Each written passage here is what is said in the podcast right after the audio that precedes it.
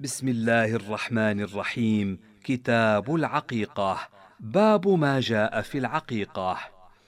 حدثني يحيى عن مالك عن زيد بن أسلم عن رجل من بني ضمرة عن أبيه أنه قال سئل رسول الله صلى الله عليه وسلم عن العقيقة فقال لا أحب العقوق وكأنه إنما كره الاسم وقال من ولد له ولد فأحب أن ينسك عن ولده فليفعل.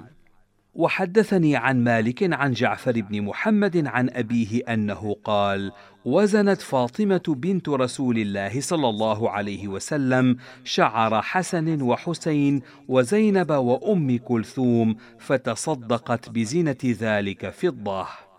وحدثني عن مالك عن ربيعة بن أبي عبد الرحمن عن محمد بن علي بن الحسين أنه قال وزنت فاطمة بنت رسول الله صلى الله عليه وسلم شعر حسن وحسين فتصدقت بزينته فضة.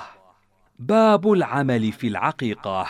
حدثني يحيى عن مالك عن نافع أن عبد الله بن عمر لم يكن يسأله أحد من أهله عقيقة إلا أعطاه إياها وكان يعق عن ولده بشاة شاه عن الذكور والإناث. وحدثني عن مالك عن ربيعة بن أبي عبد الرحمن عن محمد بن إبراهيم بن الحارث التيمي أنه قال سمعت أبي يستحب العقيقة ولو بعصفور. وحدثني عن مالك أنه بلغاه أنه عق عن حسن وحسين ابني علي بن أبي طالب. وحدثني عن مالك عن هشام بن عروة أن أباه عروة بن الزبير كان يعق عن بنيه الذكور والإناث بشاة شاه. قال مالك الأمر عندنا في العقيقة أن من عق فإنما يعق عن ولده بشاة شاة الذكور والإناث وليست العقيقة بواجبه ولكنها يستحب العمل بها. وهي من الأمر الذي لم يزل عليه الناس عندنا.